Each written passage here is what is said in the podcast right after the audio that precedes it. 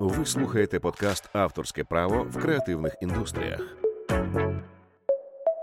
Подкаст створено командою креативної практики за участі Юлії Шаповалової та за підтримки Українського національного офісу інтелектуальної власності та інновацій.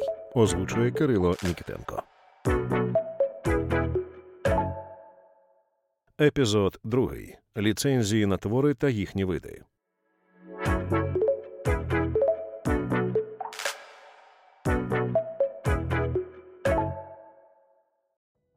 Попередньому випуску ми обговорили базові поняття авторського права та з'ясували, що таке твір, хто такі автори та які вони мають права. Ми тепер знаємо, що твором можуть бути світлини, шрифти, дизайн, макети, тексти, відео, тривимірні моделі тощо. Кожен твір має цінність, а його автор має право вирішувати, кому його продавати, чи навіть просто дозволяти використовувати, а кому ні. Але як саме автору дати дозвіл чи заборону на використання свого твору? Як використовувати твори інших авторів так, щоб не порушити їхні авторські права? Що робити, якщо автор світлини не роз'яснив умов використанню твору, чи якщо він взагалі невідомий? Спробуємо з'ясувати. Ви слухаєте подкаст Авторське право в креативних індустріях. Уявімо таку ситуацію: ви дизайнер, що створює сайт для школи англійської мови. Для нього ви вирішили використати світлини з лондонськими краєвидами. Звісно, було б чудово самостійно зробити її в Великобританії, але це не завжди можливо. Тож, радше за все, ви завантажите вже готову світлину зі стоку. Ще для сайту знадобиться підібрати шрифти. І оскільки ви ж не шрифтяр, а веб-дизайнер, то їх ви теж завантажите готові.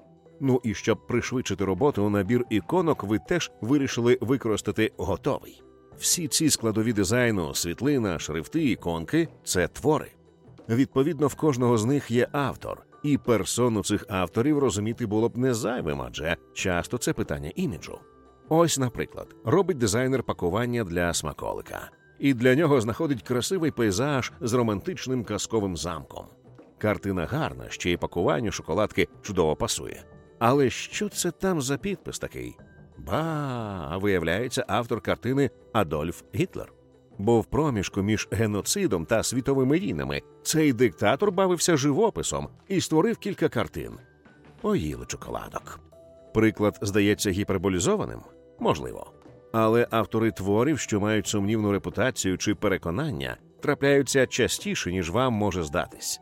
Скажімо, на MyFonts, одній з провідних шрифтових платформ, можна натрапити на шрифти компанії з російським корінням Paratype, генеральна директорка якої Яна Якупова однозначно висловлювалась на підтримку держави-агресора та власного диктатора, який, на відміну від Гітлера, навіть малювати не вміє.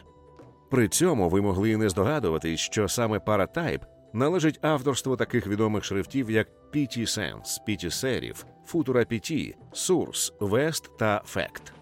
Ось чому важливо привчити себе завжди цікавитись, хто є автором твору, який ви плануєте використати у вашому проєкті. Таке розуміння може допомогти вам зрозуміти, чи дійсно ви хочете використовувати роботу цієї людини чи команди. І якщо персона автора вас влаштовує, саме час з'ясувати, а як правильно отримати його дозвіл на використання твору, музики, світлини, шрифту тощо.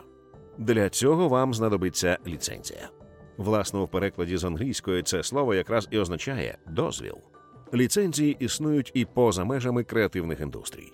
Бувають, наприклад, ліцензії на керування транспортними засобами, володіння зброєю, ведення детективної діяльності, лікування тощо.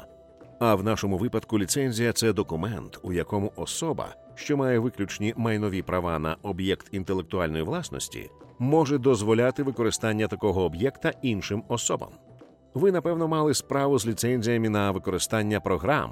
Це часто довгі простирадла хитромудрих юридичних текстів. Але насправді ліцензії не завжди настільки складні. Наприклад, ліцензія на використання шрифту місто, створеного дизайнеркою Катериною Королевцевою, займає трохи менше сторінки. Той, хто надає дозвіл, називається ліцензіар. Це може бути як автор твору, так і той, кому були передані права на нього. А ті, хто набуває права на використання твору, називаються ліцензіатами. Сама ліцензія має бути описана в письмовій формі. Електронний документ, звісно, рахується. В самій ліцензії має міститись перелік прав, які передаються, термін, на який передаються права, територія, на якій можна використовувати твір, розмір винагороди або її відсутність. Ще можна прописувати різні специфічні умови. Скажімо, для ліцензії шрифту можна поставити умову, що соціальні проєкти можуть користуватися ним безоплатно, а комерційні лише за гроші. Або ж можна визначити перелік тематик проєктів, для яких використання шрифту принципово заборонене. Скажімо, для проєктів, що пов'язані з азартними іграми, алкогольною чи тютюновою промисловістю тощо. Наче не так вже і складно, але щоразу складати текст ліцензії те ще задоволення. До того ж, далеко не кожний автор знає, як правильно скласти документ. На щастя, в креативному середовищі існують готові ліцензії, і одні з найпоширеніших та найвідоміших серед них ліцензії Creative Commons. Дослівна ця назва перекладається як творчі спільноти, і насправді вона належить не самим ліцензіям, а неприбутковій організації, що їх створила. Її заснували Лоуренс Лесік, Гал Абелсон та Ерік Елдред в 2001 році. Мета організації збільшити кількість творчих матеріалів, що були б доступними для використання та поширення. Саме для цього вони розробили та оприлюднили декілька ліцензійних угод, відомих як ліцензії Creative Commons. Це готові типові ліцензії, в яких враховані всі аспекти міжнародного законодавства про авторські права. І якщо ви є автором і хочете дати той чи інший дозвіл на використання свого твору, то вам не потрібно укладати договір або шукати юриста. Просто зазначаєте, яку з цих ліцензій хотіли б застосувати, і готово. Так само, якщо ви хочете використовувати чужий твір, просто дивитесь, яка з ліцензій Creative Commons на нього поширюється, і одразу розумієте, що можна робити з твором, а що ні. Кожна ліцензія цієї групи має три форми, їх ще називають шарами. Перший шар це традиційний документ, написаний юридичною мовою. Другий шар спрощений формат, зрозумілий звичайним людям. І третій спеціальна машинна версія, яку можуть розпізнавати пошукові системи, роботи, текстові, музичні та графічні редактори та інші програми. Щоб зрозуміти суть ліцензії, її навіть не обов'язково читати. Достатньо розібратись з чотирма базовими складовими ліцензій. Кожна із них має позначення у вигляді абревіатури та значка. Перша складова називається атрибуція і позначається абревіатурою BY. Наявність цього елемента означає, що під час використання вам обов'язково необхідно вказувати автора твору. Друга складова некомерційне використання. Їй відповідає абревіатура NC. Якщо бачите цю абревіатуру, використовувати твір для отримання прибутку не можна. Наступна складова без похідних творів позначається абревіатурою ND. Означає, що на основі даного твору не можна створювати похідні твори. Прикладом похідного твору є, наприклад, дубляж фільму. Нарешті четверта складова має назву зі збереженням умов. Її позначають абревіатурою SA. Як бачите її, одразу розумієте, що похідні твори робити можна, але поширювати їх необхідно лише за тими самими умовами, що і твір, який ви використали.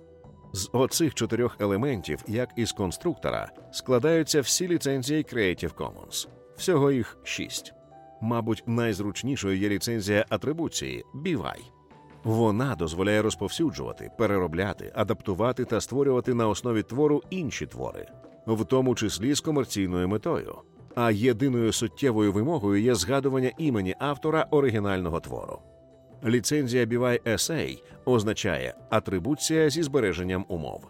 Вона дозволяє поширювати, переробляти, адаптувати та створювати на основі твору інші твори, в тому числі з комерційною метою.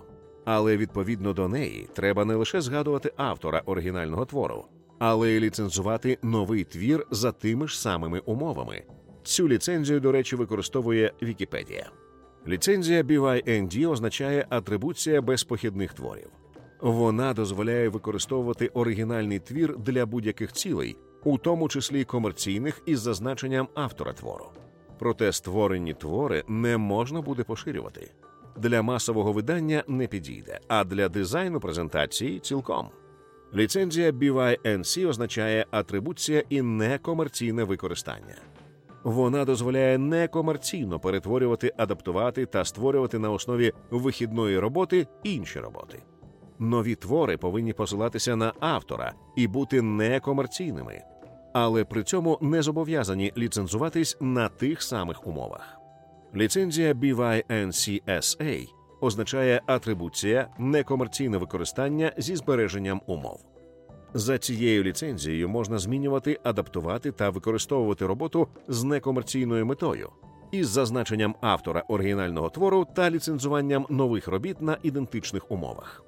Нарешті остання ліцензія BYNCND – атрибуція, некомерційне використання без похідних творів. Вона є найбільш обмежувальною з шести основних ліцензій.